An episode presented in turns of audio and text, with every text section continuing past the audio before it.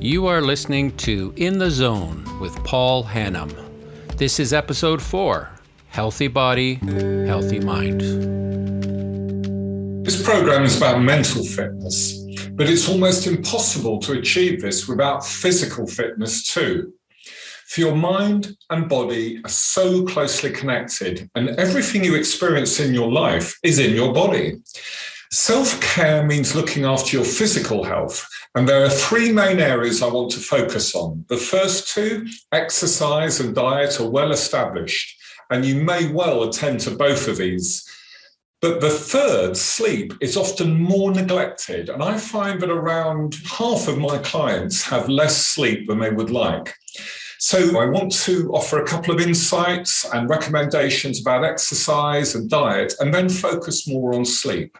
Now, in terms of exercise, the big idea is that our bodies are not designed for modern life. We are meant to be moving around outside throughout the day and enjoying regular periods of rest. But instead, we suffer from a sedentary lifestyle.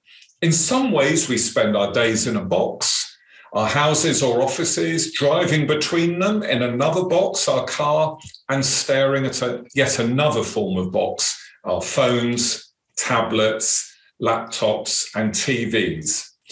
We've created an artificial world that we inhabit that can be damaging to our physical and mental well being.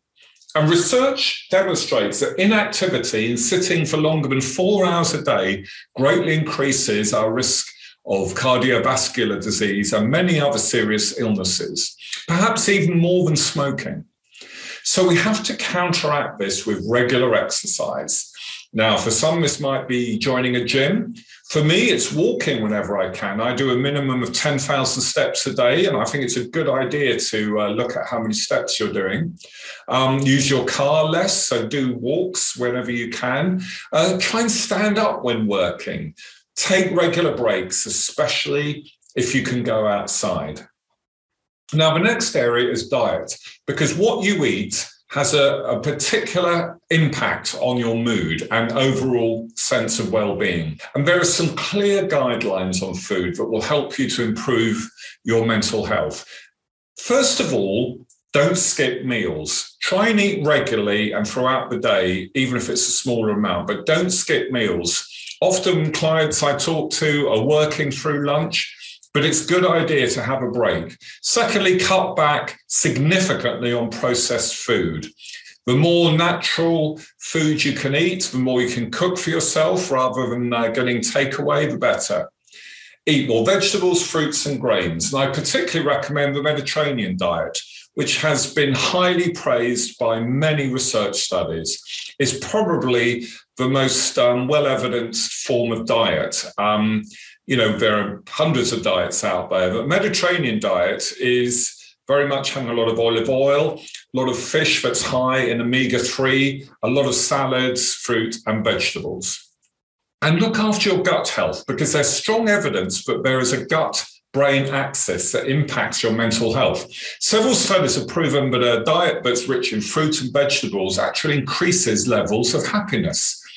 And this is also supported by research in what we call blue zones, which are areas of the world like Okinawa, where longevity and quality of life is significantly higher than other places. And there'll be plenty of resources um, to look at after this video on this. But the final area, and one I want to focus on, is sleep, because sleep is probably the biggest physical factor in your mental fitness in many ways.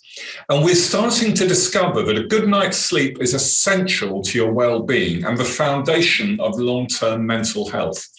When you're asleep, your body is repairing and restoring itself. So when you wake up, you're refreshed and ready to face the day. Poor sleep leads to fatigue, lack of concentration, brain fog, lower moods, and even can lead to anxiety and depression. Now, over 50% of adults around the world report sleep problems, and 44% claim their sleep has deteriorated over the last five years. And this was even before the pandemic. I, I suspect it's a lot worse since then. Now, as adults, we need about seven to nine hours of sleep a night. And if you're not getting this, then I encourage that you make sleep a priority. And here are some strategies to help. First of all, go to bed and get up at a regular time. Secondly, remove your phone and tablets from the bedroom. Now, this is a difficult one, but will make a big difference. Thirdly, keep your bedroom cool. 18 degrees centigrade or 64 degrees Fahrenheit is the recommended temperature.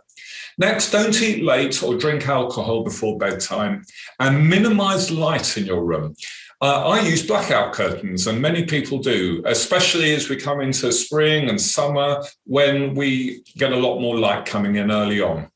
So I know how busy you are and how hard it is to develop new habits, but we're talking about the most important elements of your life how you exercise, how you eat, and how you sleep.